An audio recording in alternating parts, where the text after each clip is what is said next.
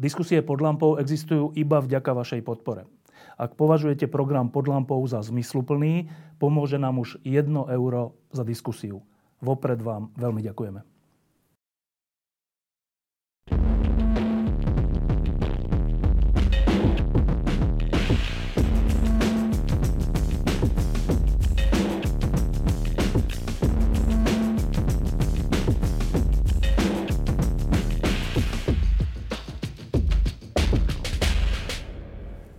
E, ministrom obrany v čase mieru je dôležitá funkcia a to preto, aby sa ten mier e, darilo zabezpečovať, ale byť ministrom obrany v čase vojny je nie, nielen že strašne ťažké, ale je to obrovská zodpovednosť. E, Slovensko má ministra obrany, ktorý sa s tým borí a zatiaľ podľa všetkých hodnotení, aj zo zahraničia, aj z, doma, z domácich zdrojov, sa s tým borí dobre.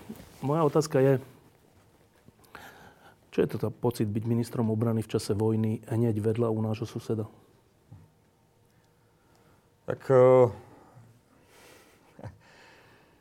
ani to neviem úplne presne zhodnotiť, lebo faktom je, a to nie je ani žiadne kliše, ani politické výhovorky, ani nič podobné, ale v podstate od prvého dňa ako som sa stal ministrom, ako vláda, vtedy Igora Matoviča, neskôr Eduarda Hegera bola vyhlásená, tak e, stále bola nejaká kríza. To bol COVID, potom, ak si spomíname, bol Afganistán, ukončenie, mali sme stať evakuáciu opakovanú s nasadením ozbrojených síl. No a už v podstate od jesene bolo zrejme a americké tajné služby nás informovali už koncom oktobra, že jednoducho majú aj informácie, dôkazy a tak ďalej, že Rusi chystajú útok. A od toho momentu sme sa na to pripravovali aj vojensky, ale aj z hľadiska krizového manažmentu, lebo sme očakávali príliv utečencov, aj keď zďaleka nie taký, musím povedať, ako, ako máme.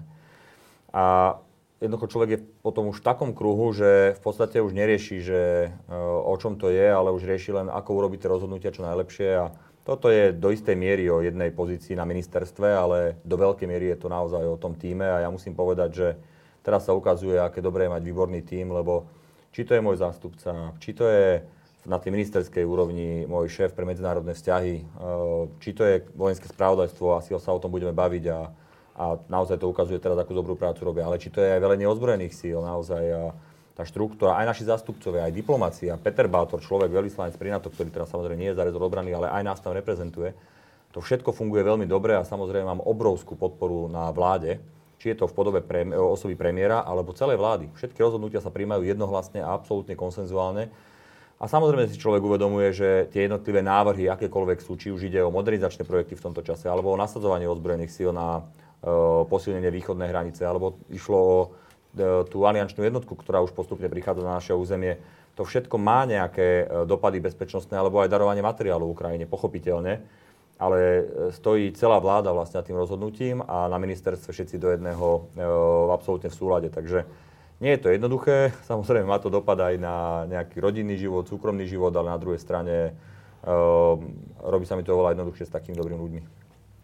V čase mieru minister obrany európskej krajiny väčšinou riešil posledné roky to, že prečo e, nedávame dostatok e, financí na vlastnú obranu jednotlivé štáty, prečo neplníme záväzok 2% a podobne. E, v čase vojny sú tie rozhodnutia a vôbec pôsobenie ministra obrany úplne iné. Vladimír Putin povedal, že ak budeme pomáhať my Západ alebo ktokoľvek, ak bude pomáhať Ukrajine vojensky, tak nielen, že nás e, vyhlásia za nepriateľské štáty, čo čo sa už stalo, ale začal sa vyhrážať už pred mesiacom e, použitím jadrových zbraní. A to je, také, to je taká jednak nehoráznosť, ale taká silná zbraň, to samotné slovo, že to európskych aj amerických líderov na chvíľku trocha tak paralizovalo. Ale stále aj na Slovensku je tá diskusia, že čo ten minister Náď hovorí, že pomôžeme Ukrajine aj zbraňami, veď, veď nás tým zaťahuje do svetovej vojny. No a to sú, to je zrazu úplne iné rozhodovanie, úplne iné slova, úplne iná zodpovednosť, ktorá je na ministrovi obrany. Ako sa ti to nesie? Tak e, to je otázka toho, či sme presvedčení o tom, že robíme správnu vec. A ja môžem povedať, ľudia si to možno neuvedomujú, aj kvôli tomu, že po pár dní bolo také ticho ohľadom tej propagandy, e, po tom, čo tá agresia sa spustila Ruska na Ukrajine, ale potom sa znova naštartovala. A teraz sa tvárime v tom e, e, prostredí sociálnych sietí u nás, tá propaganda, šírená mnohými Slovákmi, ako keby sme my boli jediní, ktorí pomáhajú Ukrajine. Ale to tak nie je. Jednoducho tu my sme jasným, zodpovedným členom aj Európskej únie, aj NATO, ale patríme tiež medzi takmer 150 krajín sveta, ktoré v rámci OSN jednoznačne e, poukázali a odhlasovali e, odsúdenie vojenskej agresie Ruskej federácie. A z tých, z tých takmer 150 krajín sveta si dovolím povedať, že minimálne polovica e, poskytuje aj pomoc Ukrajine, a to aj vojenskú pomoc. A dokonca aj tie krajiny, ktoré tvrdia, že ju neposkytujú, aj tie ju poskytujú. A ja som presvedčený o tom, že robia dobre. A to je tá, ten hlavný message, ktorý chcem v tomto dať. Robíme dobre, pretože my naozaj netušíme, čo dnes je v hlave Vladimíra Putina. Tak ako pol roka tvrdil, že v žiadnom prípade nezautočí na Ukrajinu a zautočil, tak isto dnes už vidíme v médiách v Ruskej federácii, že oni stále hovoria o ďalšom pokračovaní. Že, že nie, Ukrajina nie je dosť. Ideme ďalej, ideme na západ, Polsko, Pobaltie, a už normálne kles, kresia plány a, a masírujú tých ľudí a my sa naozaj začíname obávať, že on bude pokračovať ďalej. A samozrejme, že e, v tomto momente je realita tá, že Ukrajinci tým, že bojujú a tak, ako bojujú voči Rusom, že ich zastavili a že jednoducho naozaj bojujú za každý centimetr štvorcový svojho územia, tak oni v podstate bojujú aj za nás. Lebo čím slabšie bude Rusko, tým e, je menšia pravdepodobnosť, že sa rozhodne pokračovať e, tej agresii, lebo však Putin tvrdí, a to je posledná veta v tomto vstupe odo mňa, že on chce, aby sa e, sovietský zväz vrátil naspäť, že to bola najväčšia chyba geopolitická histórie. No a tak čo to znamená? To znamená, že on pôjde ďalej na Pobaltie a to znamená, že zautočí na NATO a to znamená, že jednoducho zautočí na všetkých nás. E, tí ľudia, ktorí majú strach a trocha tomu strachu aj podliehajú, tak by na to povedali, že však v poriadku, jasné, ale keď my, Slovensko, dodáme zbranie um, Ukrajine, tak sa zapíšeme v ruských očiach, v Putinových očiach ako tí, ktorí sú proti Rusku. A keď nie, keď nedodáme tie zbranie a budeme jak Maďarsko, tak možno aj keď zaútočí, tak nie na nás. E, aká je na to odpoveď? Že to je jednoducho nezmysel. E, my sme už v geopolitickom vnímaní e, sveta pre Rusko jednoznačne nepriateľ. A oni, keď sa rozhodnú ísť na západ, tak je úplne jedno, ktorá krajina dala alebo nedala zbranie. Jednoducho oni pôjdu na západ a, a vôbec nebudú rozdielovať, že aha, tak Slovensko nám nedalo zbranie alebo Maďarsko nám nedalo zbranie, tak Maďarsko obideme. Vôbec nie. Vôbec nie. toto nie je uvažovanie Vladimíra Putina. Jeho uvažovanie je geopoliticky veľmi široké. Jednoducho on chce sa vrátiť spred roku 97, je to odkomunikoval. To znamená, ako keby sa vrátila sféra vplyvu Ruska a Vladimíra Putina až na západnú hranicu Českej republiky. Čiže to vôbec nie je o tom, či my dáme alebo nedáme zbranie. A druhá vec je k tým krajinám, ktoré deklarujú, že nedávajú zbranie. Uh, ja si myslím, že spojenci by mali hrať férové hry. A jednoducho, keď uh, raz sa nejako spoločne uh, rozhodneme a, deklarujeme to aj za zatvorenými dverami, tak by sme nemali deklarovať nič iné niekde na médiách. Akože iným slovom, že niektoré štáty hovoria, že nedodávajú, pritom dodávajú a hovoria to len z taktických dôvodov? Napríklad. No, ešte jedna vec k tým jadrovým zbraniam.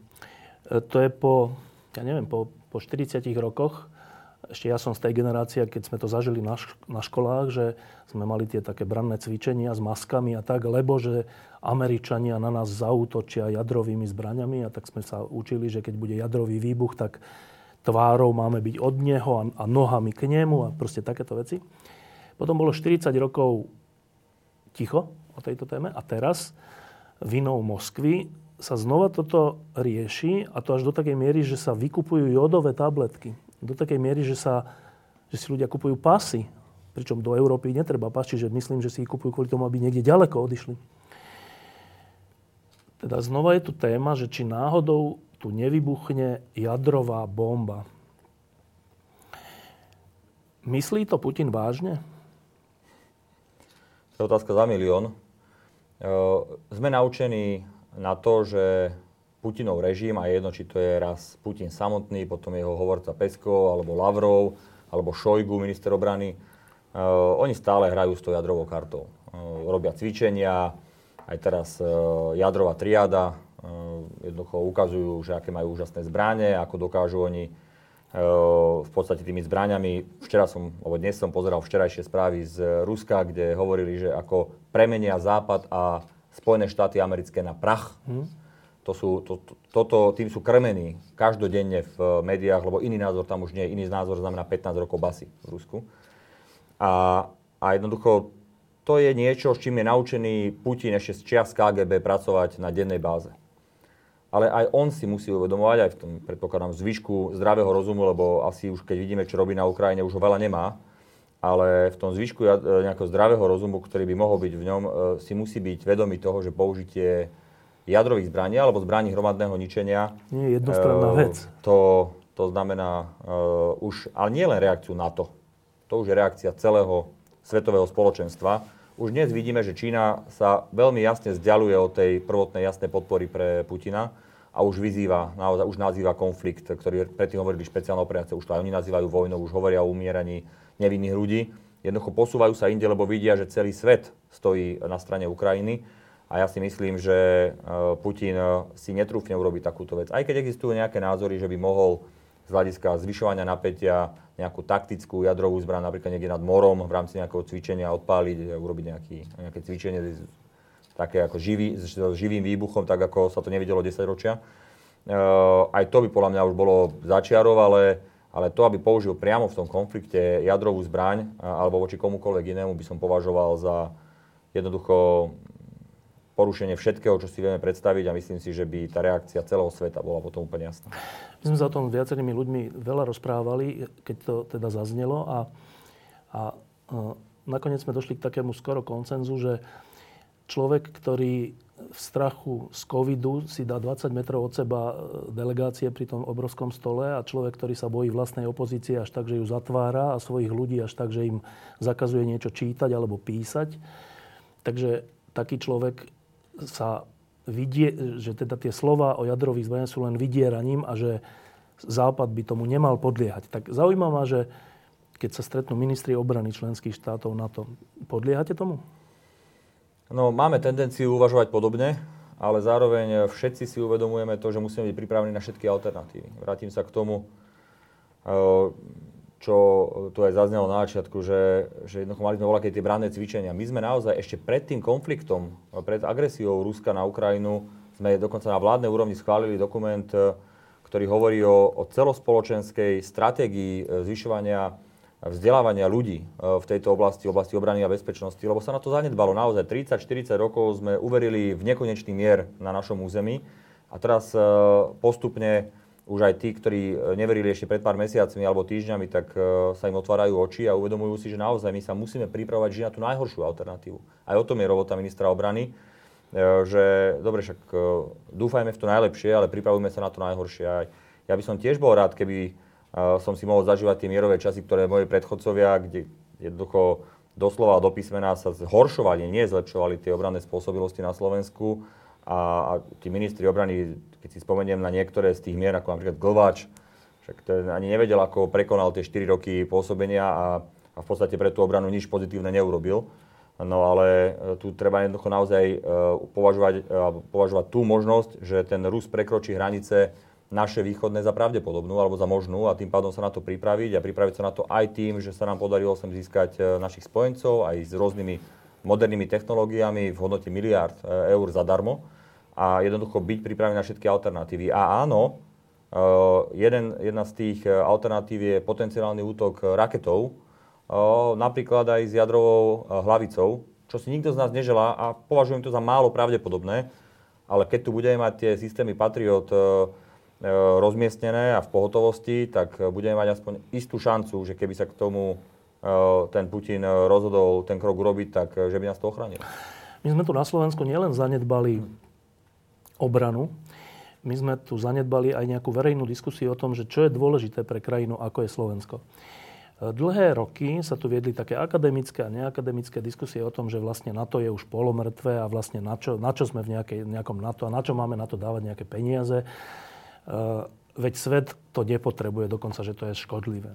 Tak dnes pri úpenlivých prozbách trpiacich Ukrajincov o tom, aby sa raz možno stali členmi NATO, alebo aby aspoň bola nad nimi bezletová zóna, alebo aby aspoň ich bezpečnosť bola garantovaná nejakou západnou krajinou.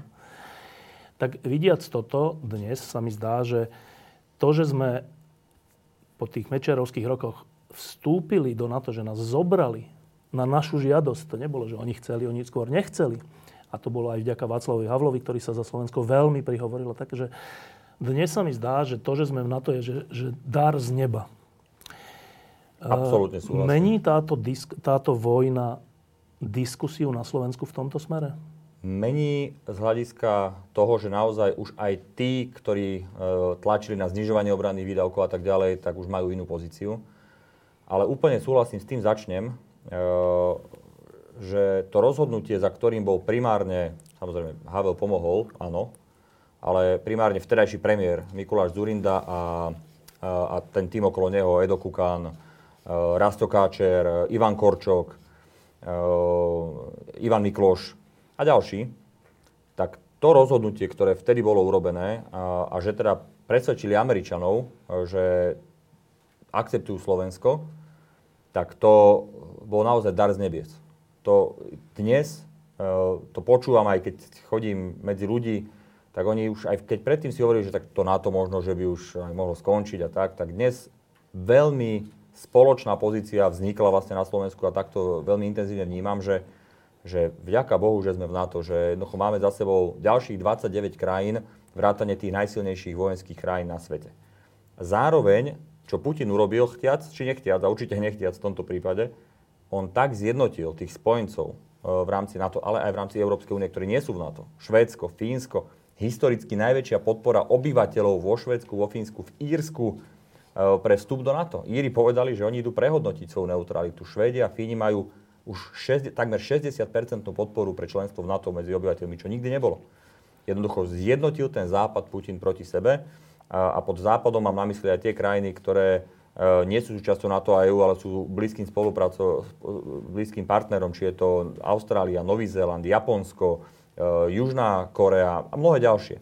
Jednoducho naozaj tá, tá jednota tu je, eh, jednota postojov tu je a keď kdokoľvek ešte pred pár mesiacmi spochybňoval článok 5 Washingtonskej zmluvy, že jeden za všetkých, všetci za jedného, tak v tomto momente je úplne zrejme, absolútne bez pochyby, že keby sa rozhodol Putin zautočiť na kohokoľvek z NATO, bola by tam jasná odpoveď nielen tých 30 v NATO, ale vrátane tých, ktorých som spomínal. Eh, dlhé roky bol ten argument ten, že ale veď môžeme byť síce v NATO, ale prečo by nejakí americkí vojaci, chalani eh, z Nebrasky išli bojovať na Zemplín, že to určite nepôjdu, že to je vlastne iba taká fiktívna dohoda a, a keď príde problém, tak nám nikto nepomôže. Zaujímavé, že po, po rokoch, teraz, minulý rok, tento rok, e, sa to tak nejako prepolovalo, že tí istí ľudia, ktorí toto hovorili, zrazu boli proti tomu, aby sem Američania prišli. Tí istí ľudia. Eh, hovorili, že nemajú tu byť ani nemá byť tá obranná zmluva s Amerikou, nemajú tu byť vojska NATO, nemajú tu byť, nikto tu nemá byť, lebo my sme samostatná Slovenská republika. E, teraz, to, že v tejto chvíli už tu tie vojska NATO sú, vojska NATO, to sú naše vojska, ale teda v rámci NATO, my sme tiež NATO, že sú v Pobalti, že sú v Polsku, že sú v Rumunsku a všelikde. E,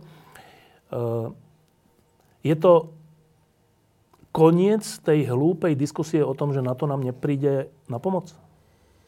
Ja ešte stále vnímam, e, e, tá, tá propaganda, ona má nejakú takú zotrvačnosť, e, tá ruská propaganda, a oni stále menia narratív. Ale toto nepočujem, že by nám neprišli na. Už ešte, to nepočujem. Ešte zo pár, ešte zo pár uh, takých správ alebo takých komentov čítam na no však tu sú. svojom... Áno, ale že keby reálne prišlo k útoku, tak oni utečú. Ale okay? no.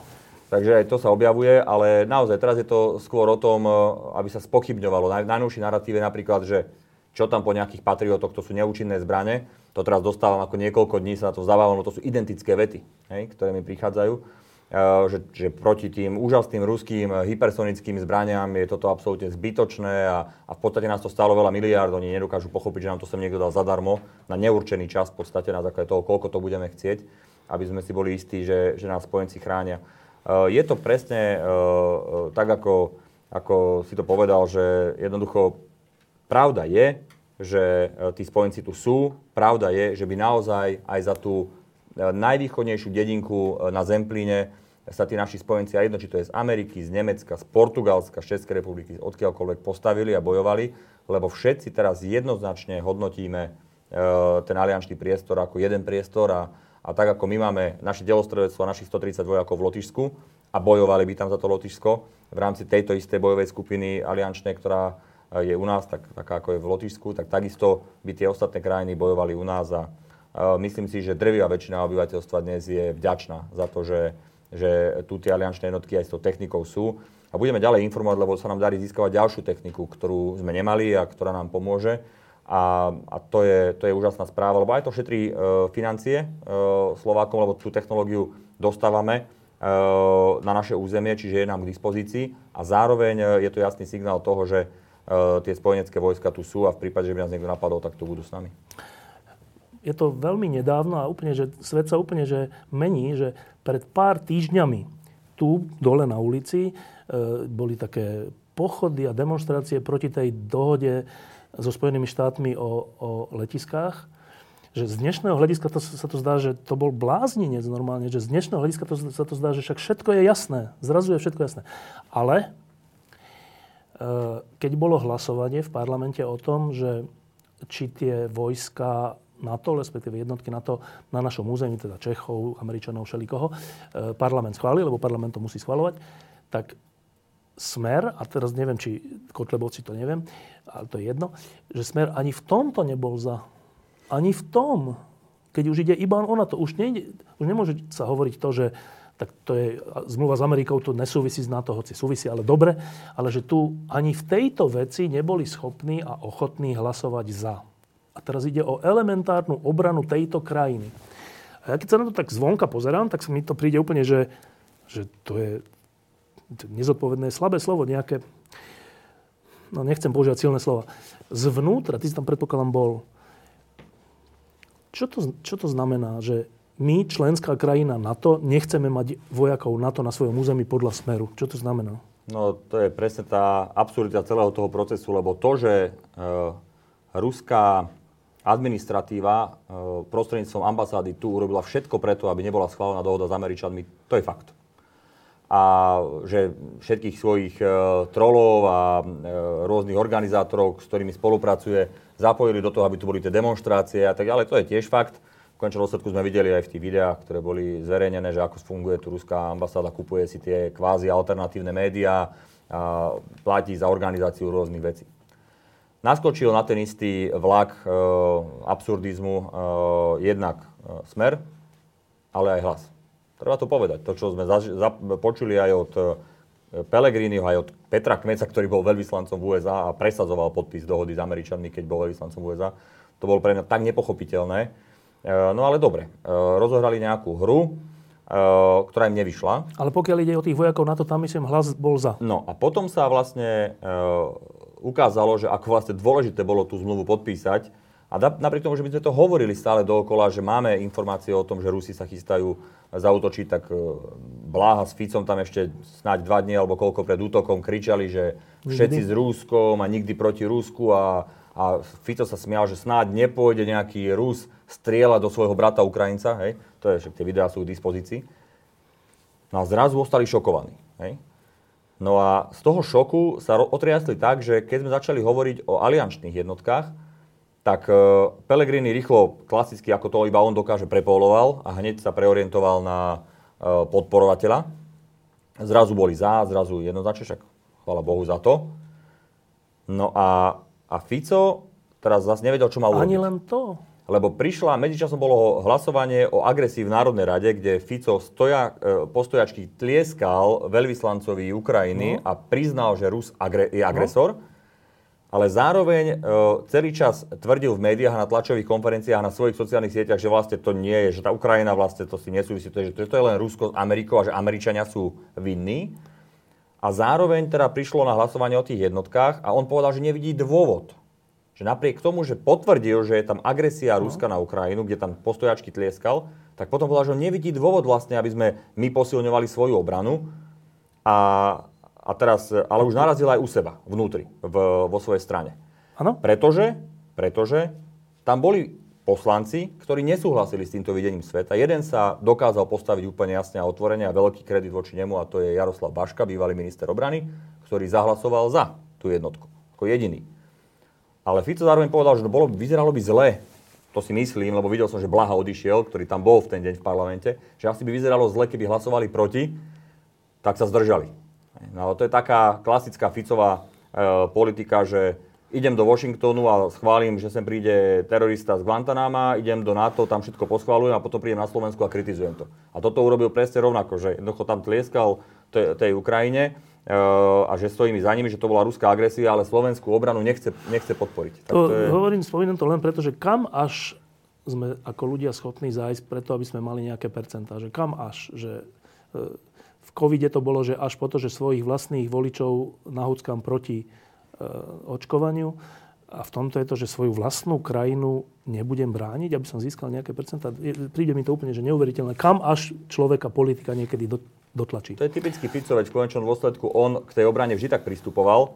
Uh, on hovoril, že vojaci nevedia pochodovať, že treba osekať rozpočet. Keď bola kríza v roku 2009, tak zo dňa na deň doslova škrtov 34% obranného rozpočtu a keď už niečo robil, tak to vždy bolo spojené s výbuchom. Či to bolo predlžovanie životnosti a modernizácia MIGov, čo sa robilo cez výboha, či to bola S-300, ktorú e, realizoval cez výboha. Samozrejme, že tam boli určite nejaké oni spoločné dohody. Či to bolo nákup lietadiel Spartan, čo sa realizovalo cez výboha. Jednoducho, to by sa dalo pokračovať.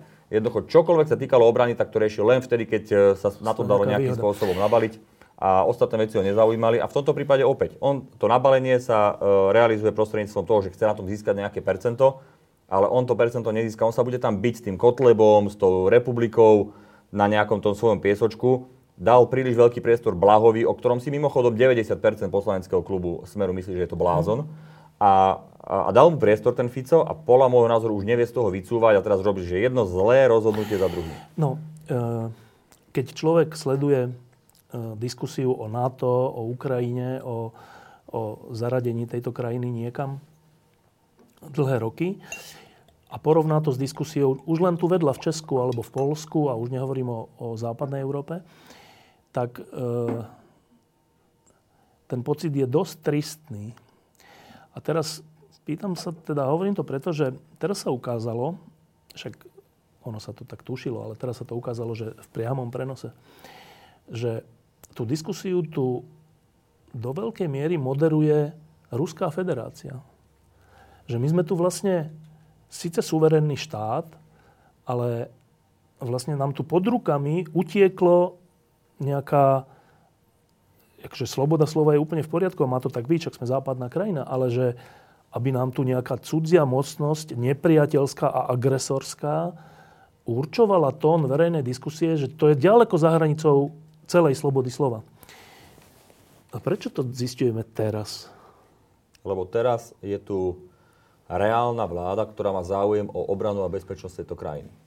Čítal som rozhovor bývalého prezidenta Andrea Kisku, ktorý hovoril, že bol u neho šéf vojenského spravodajstva a povedal mu, že 8 až 12 e, e, špionov mu identifikoval e, teda agentov spravodajskej služby Ruskej federácie s diplomatickým krytím a že teda mm, že teda on mal takú informáciu. No tak vychádzajúc z tej informácie, ktorú povedal v tom rozhovore, poprvé, kto bol ten šéf vojenského spravodajstva, ktorý to vtedy u neho bol? No bol to Balciar. Že sa budeme baviť o, o tom, že by Balciar mal nejaký reálny záujem o, na obrane našej krajiny, veď on jediné, čo mal záujem, boli jeho nekonečné nehnuteľnosti, ktoré nadobudol a mnoho hnutelného majetku e, počas e, vykonávania svojej funkcie. A potom, keď pán prezident dostal tie informácie, tak čo reálne urobil preto, aby on ako najvyšší ústavný činiteľ jednoducho to pretransformoval do toho, aby sa nejako konalo. E, ja som nevidel jeho nejaké verejné vystúpenie alebo niečo podobné. Táto vláda, odkedy je pri moci od roku 2020, už vyhostila 9 ruských spravodajských dôstojníkov s diplomatickým krytím. 9. za dva roky. A uh, myslím si, a každé jedno to vyhostenie malo jasné zdôvodnenie a myslím si, že nie sme na konci. A uh, zároveň sa pozerám okolo. A dnes napríklad Poliaci ohlásili, že vyhostujú 45 Rusov z ambasády. 45 vyhostujú, vyhostujú. No, naša ambasáda, teda Ruská na Slovensku, tu má desiatky diplomatov a potom tu má ďalšie desiatky, možno dvojnásobný počet nediplomatického personálu. Však to sú presne tí ľudia, ktorí tu určujú tú diskusiu ktorí e, trolujú, ktorí tu majú e, rôzni ľudí, ktorých platia, aby šírili ten ich narratív. To je tá ambasáda, mimochodom, ktorá e, na, svojej, na svojom facebookovom účte oficiálnom e, tvrdí, že na Ukrajine sa robili holuby, ktorí len roznašajú chorobu len Slovanom a, a podobné veci. To, to my sa s tým musíme vyrovnať a preto naozaj e, dajme priestor, dávame priestor e, spravodajským službám našim, bezpečnostným zložkám, a vláda naozaj zodpovedne k tomu pristupuje, že keď získavame informácie, tak to riešime. Zároveň jednoducho e, robíme aj legislatívne opatrenia, aby sme dokázali e, tú piatú kolónu Ruskej federácie, ktorá tu dlhodobo bola pestovaná a dokonca aj by som povedal chránená bývalými vládami, aby sme sa ich zbavovali a to sú presne tie alternatívne médiá, ktoré postupne sú vypínané na základe presných informácií. No, iba jedna vetička k tomu Kiskovi, tak pokiaľ viem, však som sa s ním veľakrát o tom rozprával, tak on tie informácie posunul na príslušné miesta, ale príslušné miesta s tým nič neurobili. Dobre. Uh, Dalo sa určite aj viac, som o tom presvedčený. Neviem, tak predpokladám, to boli také, že diskrétne informácie, nie že na zverejnenie, neviem. Uh, dobre, dôležitá vec je ale toto. Uh, v posledných dňoch vidíme jednak vypínanie niektorých webov, naposledy, a nebudem ich menovať, uh, a súčasne ale s tým ide diskusia o tom, že kde je tá hranica, kde je tá miera, že, že lebo sme západná slobodná krajina, v ktorej je sloboda slova takmer posvetná, že takmer nič ju nemôže ohroziť, až na čas vojny možno. A teraz je vojna hneď tu vedľa. Samozrejme, že je to zneužiteľné, že keď bude zlá garnitúra, alebo keby ste vy boli zlá garnitúra, ja neviem, možno aj vy by ste to vedeli zneužiť, že že vypnem alebo zakážem niečo len preto, že sa mi to nepáči. Tak kde je tá miera a na základe čoho sa postupuje dnes? No, to je presne uh, to nesprávne vyhodnotenie toho, ako dnes platí zákon. Keby to malo byť len o tom, že by sme uh, urobili opatrenia, aby sme vypli všetkých tých, ktorí šíria úplne zjavne falošné správy a propagandu, tak už je dnes vypnuté, sú desiatky webov. Ale my a to sa týka ako vojenského spravodajstva, tak sísky, policajného zboru, ministerstva zahraničných vecí, e, dávame dokopy e, dôkazový materiál, spravodajské informácie, ktoré majú relevanciu a potom existuje niečo, čomu sa hovorí Národné bezpečnostné a analytické centrum, kde sú tieto zložky zastúpené a tie vyhodnotia tie správy a keď sa uznesú na tom, že sú naozaj natoľko relevantné a, a, a dôvodné, že že to môžeme použiť, tak následne sa to dáva na Národný bezpečnostný úrad, ktorý na základe toho urobí rozhodnutie o, o vypnutí tých uh, konkrétnych uh, webov. Samozrejme, že to nemôžeme zverejňovať, pretože... Čo, tie dôvody? Tie dôvody, pretože sú to spravodajské informácie, ktoré majú stupeň utajenia a tým pádom len tie organizácie, ktoré môžu s takou informáciou pracovať, s ňou pracujú. Zároveň, ale sa ukázalo minimálne v prípade Eh, toho zverejneného videa, ktoré bolo, že jednoducho to sú relevantné veci. Ten, eh, ten človek, ten Garbár, myslím, eh, sa volá, tak, tak ten dostával peniaze dlhodobo od rúských spravodajských služieb a on dlhodobo v tom istom čase pracoval pre hlavné správy a pre armádny magazín, to bol taký ďalší web hlavných správ.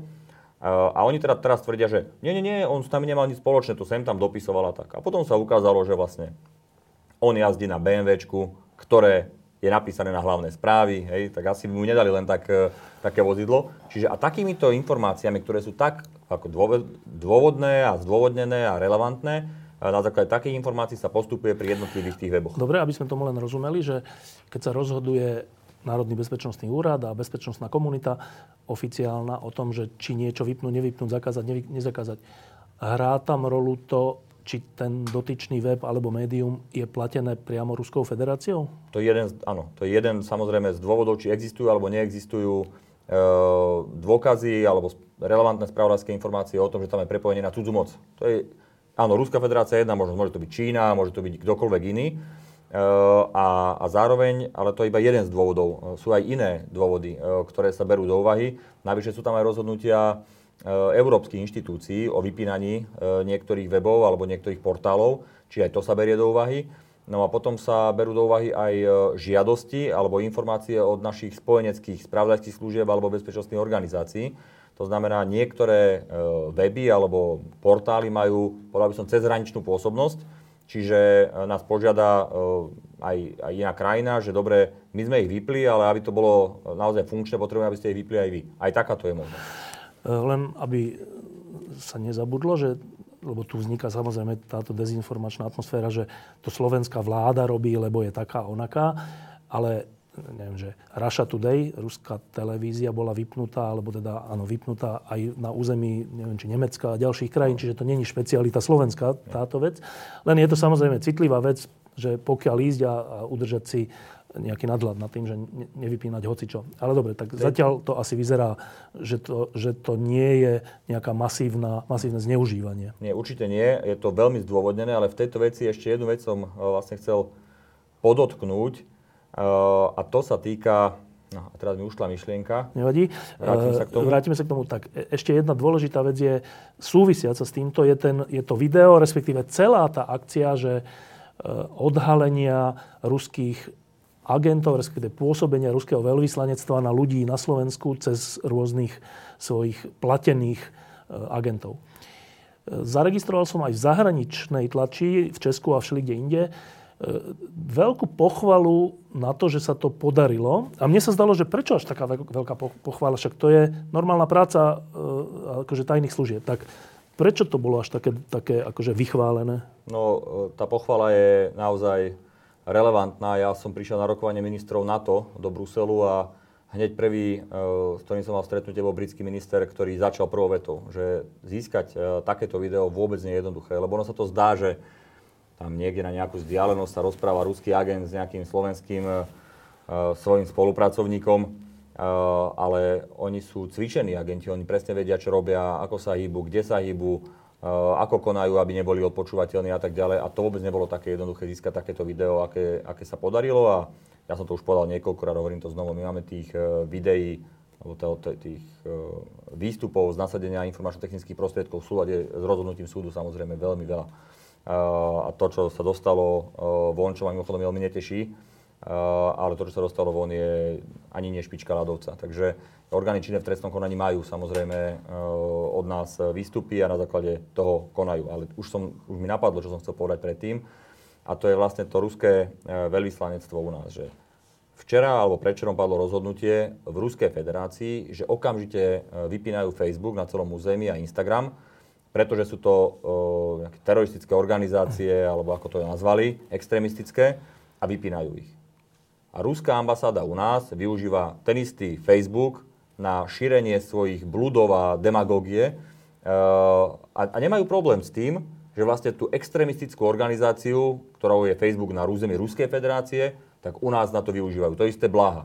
Presadzuje všetko, čo sa v Rusku urobí, e, nadáva teda, aká, ako, aká je cenzúra a neviem čo na našom území. Nevadí mu, že v Rusku vypínajú všetky sociálne siete, aby sa nešírila pravda po krajine, ale u nás má svojich teda tých followerov, E, na, na sociálnych sieťach šíri ruskú propagandu. Na amerických sociálnych Na amerických sieťach. sociálnych sieťach. A to je tá demokracia, že on už keď prekročí hranicu, tak ho vypnú niekedy na deň, niekedy na, neviem, na 3 dní, alebo ako to funguje. Mňa napríklad Facebook vypol v nedávnom období na 3 dní kvôli tomu, že som nedal, že som nedal zdroj na fotografiu, ktorú som použil. Hej. Ako, dobre, tak mal som to urobiť, nenapadlo mi to, keď som dával ten status, E, tak som to musel rešpektovať. Nedával som, že som cenzurovaný alebo niečo podobné, ale ruská ambasáda na Slovensku na svojom oficiálnom facebookovom účte šíri propagandu a vtedy im tá extrémistická organizácia Meta, ktorá má aj teda Instagram, aj Facebook, vtedy im nevadí. To je to, že už podľa môjho názoru by sme aj na druhej strane mali pristúpiť k recipročným opatreniam a teda podľa môjho názoru by mal Facebook vypnúť všetky účty e, ľudí, ktorí majú zjavné prepojenie na Ruskú federáciu. Um, ešte krátko k, tým, k tej teda úspešnej akcii. E, predpokladám, že to bola akcia vojenskej tajnej služby, áno. E, a teraz, my tu máme dlhodobo, už dva roky, od, odkedy je táto vláda, e, taký problém v rámci tej vlády, že tajná služba, Slovenská informačná služba, zo všetkého, čo o tom viem, od všelijakých ľudí, ktorí sa s tým potýkajú, pôsobí skôr proti tomu, čo táto vláda chce uskutočniť, než v prospech. Najmä čo sa týka boja s mafiánskym štátom a podobných vecí. Vo veci e, odkrývania vplyvu Ruskej federácie na Slovensku je tajná služba SIS súčinná? Vo veci odkrývania činnosti ruských spravodajských služieb na Slovensku je vynikajúco súčinná uh, ako s nami, ako s Ministerstvom obrany vrátane vojenského spravodajstva, tak uh, s Ministerstvom zahraničných vecí. Naozaj musím povedať, že tá spolupráca je veľmi dobrá. Uh, ja som to nikdy nerobil, ani to nebudem robiť, aby som hodnotil uh, iných kolegov okolo stola na vláde alebo niečo podobné lebo nemám ani také informácie, aby som vedel vyhodnotiť konkrétne veci. Ale v tých veciach, ktoré sa týkajú rezortu obrany, a to zďaleka nie sú len ruské spravodajské služby, ale aj iné aktivity, ktoré sa týkajú rezortu obrany, ja môžem povedať, že tá spolupráca aj moja so Siskou ako ministra obrany je výborná, ale aj vojenského spravodajstva. Čo mimochodom nebývalo v minulosti vôbec zvykom. Vždy tam bolo nejaké také pnutie medzi týmito dvomi organizáciami, ale musím povedať, že naozaj sa podarilo veľa dobrých vecí e, meniť, teda z tých zlých na dobré na vojenskom spravodajstve a E, za ostatné dva roky a, a tá činnosť je, sa skvalitnila významne. E, nie sú kauzy, vďaka Bohu, dúfam, že ani nebudú, také ako boli v minulosti a tá spolupráca so SISKO pri obranných témach a bezpečnostných témach je vynikajúca. V posledných dňoch sa ukazuje aj taká lepšia tvár Slovenska, čo sa týka solidarity s ukrajinskými ľuďmi, ktorí, najmä teda matka, matiek s deťmi, ktorí boli nutení odísť zo svojej krajiny, to už milióny ľudí, to už, už 4 milióny za chvíľku to bude. E, a na rozdiel od tej utečeneckej krízy, ktorá bola predtým, dnes e, už troška viac chápeme, čo to znamená pomoc ľuďom v núdzi a, a je to krásne. A teraz tá ťažkosť. Ťažkosť e, je, že prejavenie solidarity niekedy vyžaduje aj nejakú odvahu a traja premiéry tú odvahu prejavili, keď išli priamo do Kieva. Český premiér, slovinský a polský. A slovenský tú ponuku dostal a nešiel tam. On sa už, on už povedal, že to bola chyba, že to bola chyba, že tam nešiel, čo je, čo je zase pekná vec, že človek e, je schopný priznať svoju chybu. To je výborné. Ale tá ťažkosť je, že je taká informácia, že on tam nešiel na tvoju radu. A je to pravda. Je to pravda, ja som to aj potvrdil, aj oficiálne, aj neoficiálne a ja zároveň si dovolím povedať, že napriek tomu, že Edo Heger sa ospravedlnil a povedal, že to je chyba, tak ja si dovolím povedať, že bola chyba, že povedal, že to bola chyba. Uh, pretože podľa môjho názoru, ale zďaleka nie som osamelý v tomto aj v rámci diskusie v rámci NATO ministrov obrany alebo EÚ, uh, ten risk bol obrovský. Bol veľmi veľký. Mnohí uh, neodporúčali, aby sa takáto cesta zrealizovala urobila sa a na konci dňa vypálila dobre, tak povediac. Ale naozaj by sme sa to mohli baviť hodinu o tom, čo to znamenalo, pretože jednak dopredu unikla tá informácia, že sa ide. Kým to ešte ukrajinský šéf železníc e, nejako tajil, tak už to bolo na sociálnych sieťach kajtade. Po druhé, tí ľudia mali so sebou komunikačné zariadenia a tak ďalej, dali sa trekovať ich pohyb a tak ďalej. Čiže boli ohrození aj oni sami. Ohrozili tým podľa môjho názoru aj e, prezidenta Zelenského, pretože dotrekovali vlastne na miesto jeho pobytu. E, čo je ďalší e, aspekt, ktorý bol zbytočný.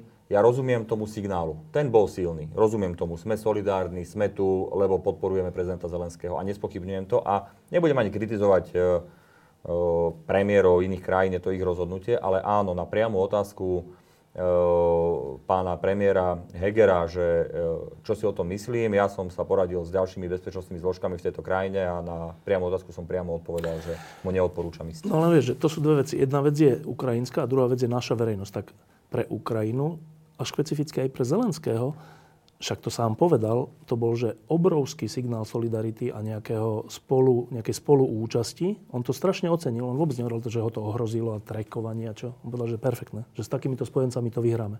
Po prvé. Po druhé, česká verejnosť, lebo to sledujem, je dnes hrdá na svojho premiéra, že urobil niečo aj na vlastný risk.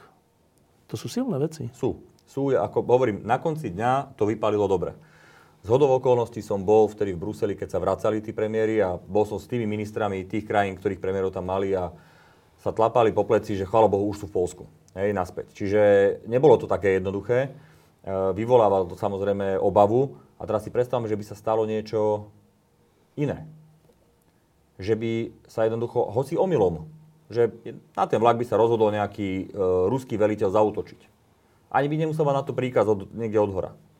Alebo e, by sa stalo čokoľvek iné, nejaký diverzant by tam niečo spravil. Alebo by kvôli tej ceste bol ohrozený prezident Zelenský. Nedaj Bože, by niekto zomrel z tých premiérov. Veď to by sa mohlo považovať za útok na, na čelného predstaviteľa tej krajiny a, a mohol by sa aktivizovať článok 5 Washingtonskej zmluvy. Jednoducho tých rôznych aspektov e, nebezpečných tam bolo tak veľa, že ja keď som ich vyhodnotil, tak ja som naozaj odporúčil premiérovi Hegerovi, aby tam nešiel. A ja som to povedal aj verejne v jednej diskusii, že ak niekto chce kritizovať Eda, e, nech kritizuje mňa, ja to na seba zoberiem, lebo to bolo naozaj moja rada a ja si mu veľmi vďačný, že ten premiér tú moju radu akceptoval. Aj keď som mu asi spôsobil politický problém, za čo sa mu aj ospravedlňujem, ale v dobrej viere som to urobil, aby jednoducho pre väčšie, pre väčšie dobro. No len, vieš, že, vo vojne, keď je vojna, tak ide aj o život. A ide aj o život lídrov. A je to úplne v poriadku, že niekedy riskujú svoj život. Inak by všetky vojny prehrali. Súhlasím. Dobre, tak... Uh, máme za sebou koľko, už je to skoro mesiac, e, toho, že noc a deň sledujeme správy a informácie o tom, že kde je ruská armáda, kde sú ukrajinské síly, či ešte Zelenský žije. Sledujeme jeho prejavy jednotlivým parlamentom a, a tak.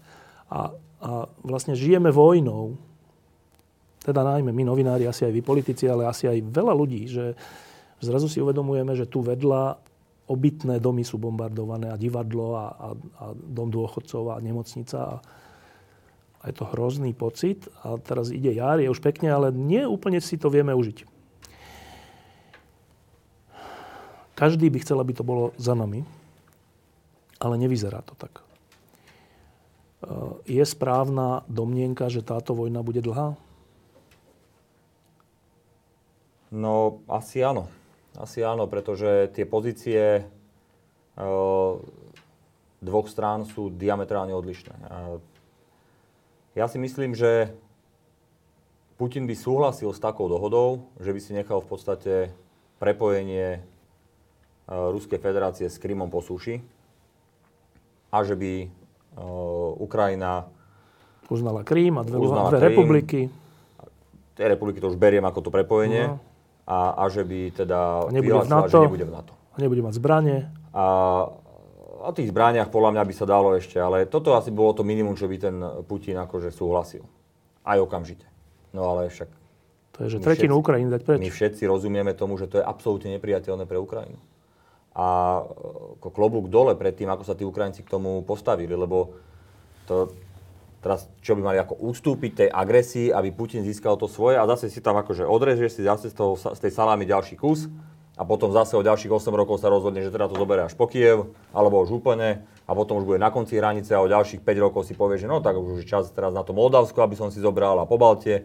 Tak to vyzerá. Tak toto, na to nemôže to medzinárodné e, e, spoločenstvo pristúpiť, aby vôbec navrhovalo prezidentovi Zelenskému, aby s týmto súhlasil. Lebo každý si uvedomuje, čo to znamená. Čiže e, áno, medzinárodné spoločenstvo ako celok bude podľa môjho názoru veľmi intenzívne pomáhať Ukrajine. A, a ten konflikt sa bude nejako vyvíjať. Samozrejme, opakujem, Ruská federácia má veľmi e, silnú armádu, to treba povedať, to zase ne, nepodceňujme, napriek tomu, že majú katastrofálnu logistiku a tá modernizácia zďaleka nie je taká, ako sa tým chválili v rámci propagandy.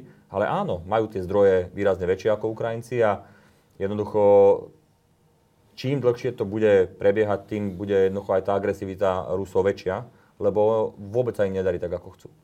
Na druhej strane je našou povinnosťou naš, našich srdc, ale aj našich myslí, aby sme pomáhali Ukrajincom, aby to zvládli, aby, aby to, to odrazili a, a daj Bože, aby to aj celé vyhrali na konci.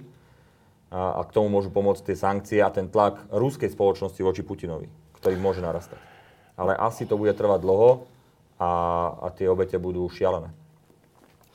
Keď e, pozerám tie správy na BBC, tak často rozmýšľam nad týmto, že Ukrajinci, ženy a deti odišli, aby si zachránili život a muži tam dokonca prišli zo zahraničia. Tuto z Bratislavy prišiel tenista zo všelikadiaľ prišli všelijakí ľudia, ale aj samotní Ukrajinci z Ukrajiny si pripravovali molotové koktejly, to boli nové, že správy, akože reportáže o tom, ako mladí ľudia to robia, lebo že však musíme brániť túto krajinu. Rozdali si samopaly, 40 tisíc či koľko v Kieve. Porošenko je, bývalý prezident, je, je, je v Maskáči a tam niečo stavia, tam nejaké barikády alebo čo. Že, že keď to sledujem si hovorím, tak však títo ľudia riskujú svoj život každý deň. Že nevie, že tak to je vojna, čo ja, ja dobre, ja mám samopal, ale však henty majú supersonické strely. A napriek tomu tie milióny Ukrajincov, proste, že skoro je to tak, že tak radšej, zob, radšej, radšej riskujem svoj život, než by som mal byť otrokom Ruska. A vtedy trocha rozmýšľam, že čo by sa stalo, našťastie sme na to, ale čo, ako je to u nás? Nakoľko my by sme boli ochotní brániť svoje ulice, svoje mesta, svoje rodisko, svoju krajinu. A keď sa o tom s ľuďmi rozprávam, väčšinou mám odpoveď, že neboli by sme ochotní. Že by sme to nechali tak, jak v 68. Tak ako to je? E, boli či neboli by sme ochotní brániť svoju krajinu? Nechcem špekulovať a, a vymýšľať si. E, môžem povedať svoj názor. Môj názor je, že by tu boli ľudia, ktorí by boli ochotní bojovať za našu krajinu. E, za každý centimetr štvorcový a potom by tu boli tí ľudia, ktorí dnes sú plní vlastenectva a v tom čase by už boli v červených tričkách ruskej armády a bojovali proti vlastným. O tom som tiež presvedčený. Rôzne tie polovojenské skupiny, slovenskí bránci dnes uh, už dávajú rôzne na sociálne siete, že oni proti bratom Rusom nikdy bojovať nebudú. Jasné, to sú nimi vytrénovaní a tu čakajú na príležitosť, aby bojovali proti vlastným. Uh, a, a mnohí ďalší by boli takí, že by kolaborovali s Rusmi ale e, zároveň som presvedčený, že veľmi veľa slušných Slovákov by bojovalo za každý centimetr svojej vlasti. Len chcem tým povedať, že Ukrajina týmto, čo sa jej stalo, toto, táto hrozná vec zo strany ruského agresora, že Ukrajina sa vlastne stala aj trocha, nielenže symbolom nejakého odporu, ale že ona vlastne sa stala trocha aj vzorom pre celý Západ, že ako sa bráni sloboda. Áno, je to jednoznačne tak a zároveň tak zjednotil Putin tú Ukrajinu. Že to je až výnimočné. Ja môžem povedať, že môj syn má v triede novú spolužiačku, uh, Ukrajinku, ktorá pochádza z ruskej uh, menšiny na Ukrajine a z oblasti, kde používala ruštinu ako svoj materinský jazyk. Utiekla cez celú Ukrajinu aj so svojimi rodičmi uh, na Slovensko, aby sa zachránili pred vojnou.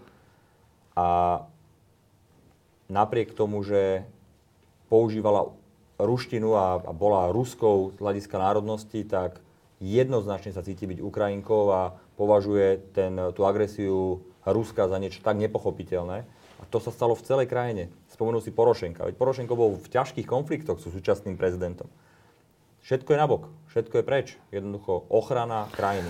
Tá no, jednota národa je obrovská, obrovská. No a keď, to už sme na, na, skoro na konci, tak e, keď Ukrajina prejavila takúto aj hrdinskosť, aj túžbu po slobode a po nezávislosti a po normálnom spôsobe života.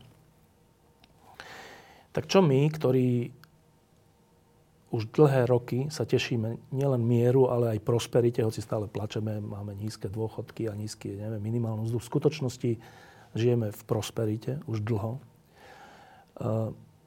Čo my vlastne pre tú Ukrajinu ideme urobiť. Teraz nemyslím Slovensko, ale zajtra bude summit na to, zajtra? Uh, a sú samity Európskej únie a všeličo, sankcia tak, ale Ukrajina robí niečo tak veľké, aj v náš prospech, v našom záujme, že by sa žiadalo urobiť niečo veľké pre Ukrajinu. Vieme urobiť niečo veľké pre Ukrajinu? Diskusie prebiehajú v tomto momente najmä v rámci Európskej únie o niečom, uh, čo sa pracovne nazvalo Marshallov plán pre Ukrajinu v momente, keď skončí vojna, tak e, medzinárodné spoločenstvo pomôže naplniť to, čo hovorí prezident Zelenský, že vybudujeme si našu krajinu na novo. A tá pomoc všetkých, vrátane nás, voči Ukrajine bude, bude podľa môjho názoru historických objemov. Uh, tí Ukrajinci reálne bojujú aj za nás. Reálne bojujú aj za nás, to sme si už povedali. A my im pomáhame. Na to má sameť zajtra, ale na to je primárne o bezpečnosti a o tom, ako aj vojensky pomôcť e, Ukrajine, ale Európska únia alebo vra- tie najväčšie krajiny sveta už uvažujú o tom, ako ekonomicky pomôcť Ukrajine, s čím sa začne deň po vojne. A myslím si, že keď sa doteraz nepodarilo Putinovi presvedčiť ešte pár posledných ľudí, že jednoducho Západ sa bude starať o tú Ukrajinu a že mu pomôže, lebo tam je budúcnosť Ukrajiny, tak s tou obrovskou pomocou, ktorá príde do Západu na Ukrajinu, sa definitívne Ukrajina s tou Európou prepojí. Pýtal sa ministra obrany. Ukrajina potrebuje a žiada o lietadla a protivzdušnú obranu. Sme ako Západ schopní a ochotní jej rýchlo pomôcť v tejto oblasti? Západ z hľadiska vojenského a z hľadiska protivzdušnej obrany pomáha, aj z hľadiska protivzdušnej obrany pomáha Ukrajine neskutočne v obrovských objemoch. E, naozaj.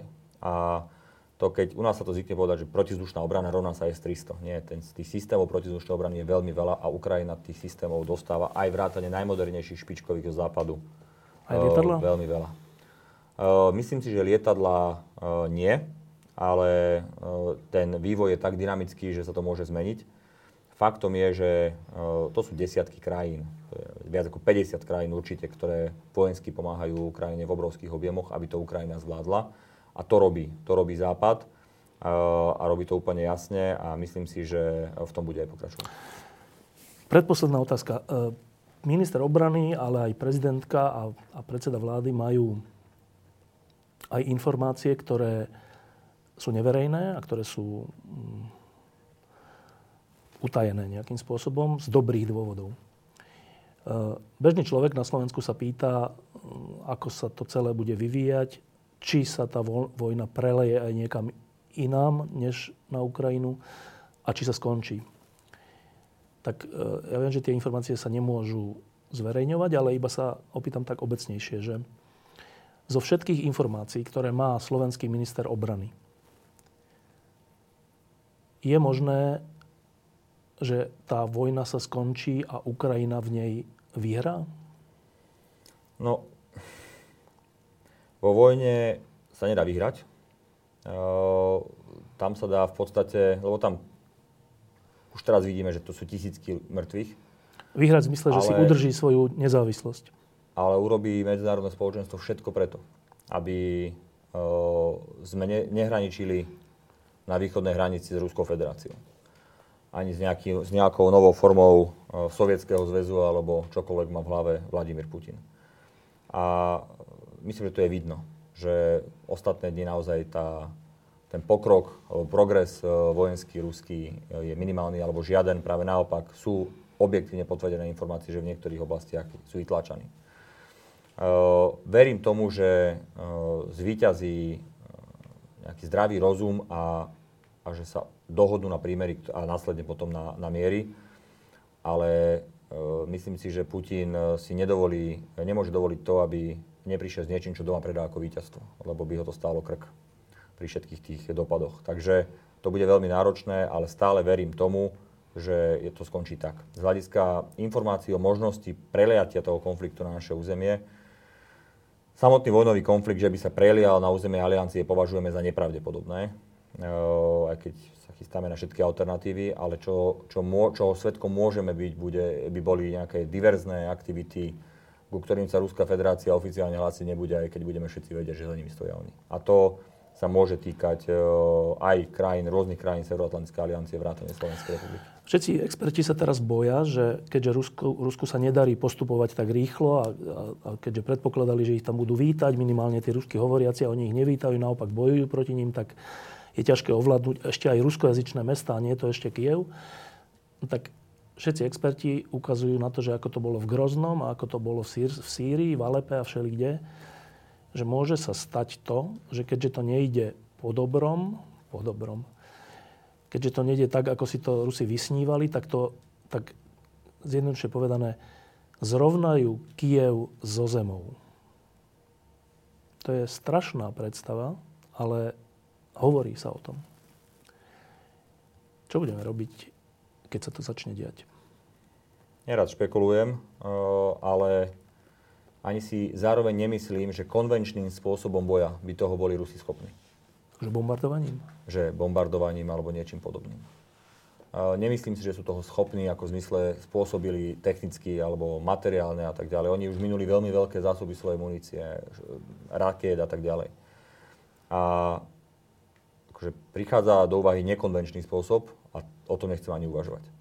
Čiže uh, oni budú sa snažiť, budú sa snažiť získavať nejakú ďalšiu pomoc, asi od Bielorusov, možno od Číňanov a tak ďalej, ale oni by to už boli spravili, keby na to mali spôsobilosť to urobiť, uh, podľa môjho názoru. Zatiaľ sa Ukrajinci dokážu brániť, majú veľkú pomoc, majú dostatočný počet svojich ľudí, ktorí sú ochotní bojovať. A sú veľmi motivovaní na rozdiel od tých Rusov, ktorí naozaj, tí mladí 18-roční chlapci, zakladiaci, motivovaní nie sú. Nechápu, prečo tá vojna je.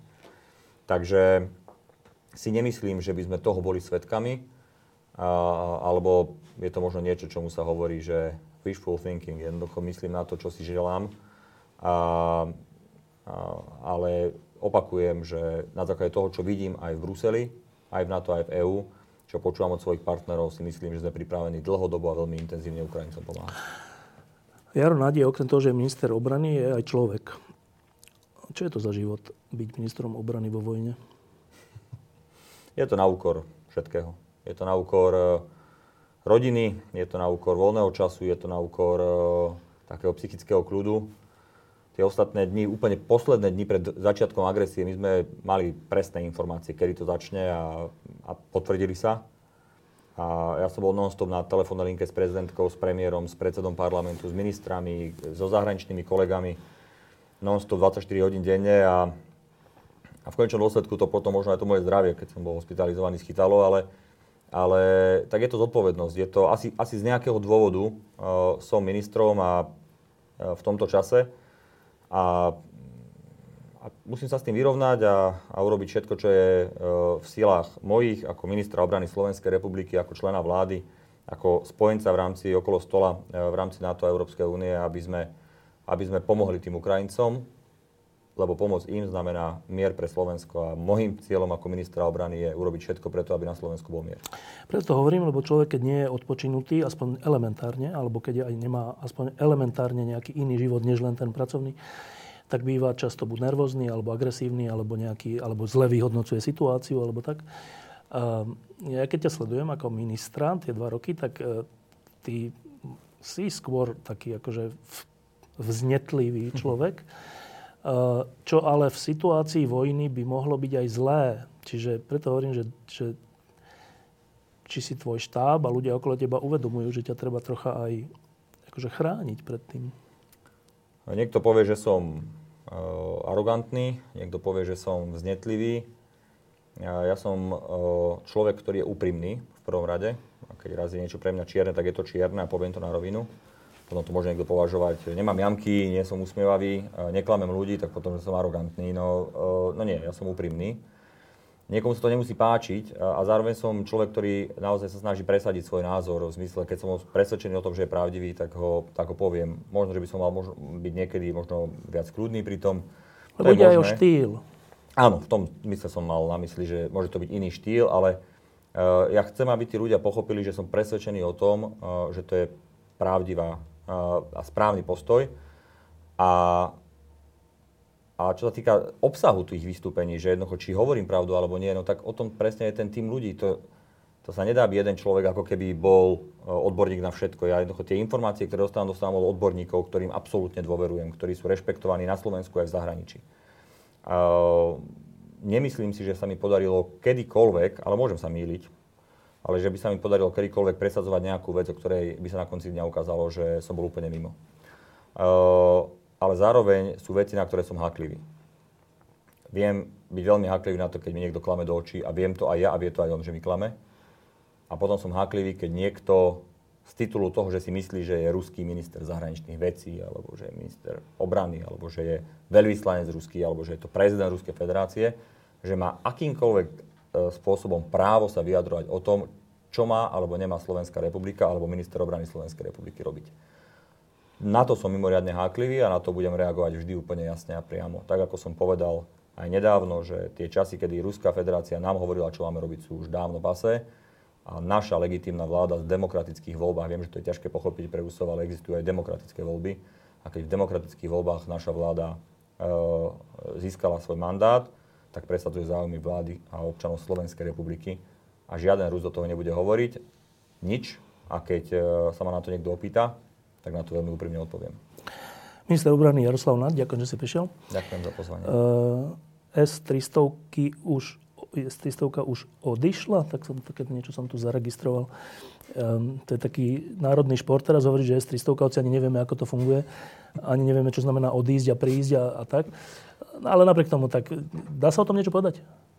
Uh, S-300 je na našom území, žiadne rozhodnutie nebolo urobené v tomto zmysle. Ja viem, že sa o tom strašne veľa špekuluje. Dnes je každý odborník po hokeji, futbale uh-huh. a covide už aj na S-300.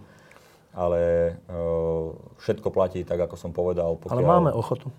Máme uh, ochotu sa baviť o tom, čo s tým systémom, pretože ten systém nedokážeme servisovať, opravovať, ani nakúpať muníciu do ňoho a najneskôr do dvoch rokov by aj tak absolútne e, prestal byť funkčný. Takže moje úlohou je nájsť taký systém, ktorý ho nahradí, aby sme mali zaistenú obranu a bezpečnosť. Dobre, a úplne krátko, že ten Patriot, ten nový systém americký, e, je správa, že už tu je, respektíve aj nejakí technici už sú tu a teraz samozrejme nie úplne vieme, čo znamená to sprevádzkovať, to znamená dať do naozajstnej e, akcie. To sú dni, týždne alebo mesiace? To sú dni, pár týždňov maximálne, väčšinu prioritne dní, len sú to tri batérie. Tá S300 je jedna batéria mimochodom. My sme teraz dostali na neurčitú dobu od našich spojencov sem e, možnosť mať tu ten Patriot tri batérie a pre, po, poprepájame to, nasadíme to, prepojíme to aj so systémom NATO, čo sa pri S300 nedá mimochodom. Mm. A, a to všetko by malo byť hotové v priebehu pár dní. A je pravda, že by sme chceli ešte jeden Patriot? Bez pochyby, lebo jeden Patriot ani s tromi batériami nestihne, alebo nestačí na celé územie Slovenskej republiky. Jedna S-300 už vôbec nie, mimochodom. To je teraz niekde pri Nitre a uh, nikto to neriešil doteraz, na to vykašľali, ale uh, my tu máme teraz tri batérie Patriotu. Tu je rozmestníme, aby sme pokryli čo najväčšie územie Slovenska, ale tu je S-300 by som ja nahradil rád za ďalší systém. A či to bude Patriot alebo niečo podobné, neviem, ale bol by som rád, keby to bola e, západná technika, ktorú dokážeme prepojiť v rámci systému ochrany vzdušného priestoru NATO a ktorý pokrie ďalšiu oblasť Slovenska, aby sme boli komplet krytí. Na to iba posledná vec. Na to je e, zase tí kritici hovoria, že ale čo, ruské supersonické strely to aj tak nezastaví, čiže vlastne na čo nejaký patriot? No, jednou vetou odpoveď. Na ruské uh, supersonické strely uh, sú iné systémy, a kde sa spoliehame na našich spojencov. Čiže môžeme chodiť aspoň relatívne pokojne v týchto dňoch a týždňoch spávať? Ja som o to poprosil ľudí hneď prvý deň vojny, aby boli kľudní, aby dôverovali, že my robíme všetko preto, aby na Slovensku vojna nebola. A, naozaj preto robíme všetko preto, aby sme posilnili našu obranu a aby sme tu mali spojencov, ktorí nás ochránia. Prosím ľudí, aby naozaj verili tomu, že tu nikto nechce zatiahnuť Slovensko do vojny a že práve naopak robíme všetko preto, aby sme mohli v ďalšie 10 ročia e, spoločne v miery tu žiť. Ďakujem pekne. Diskusie pod lampou existujú iba vďaka vašej podpore. Ak považujete program pod lampou za zmysluplný, pomôže nám už 1 euro za diskusiu. Vopred vám veľmi ďakujeme.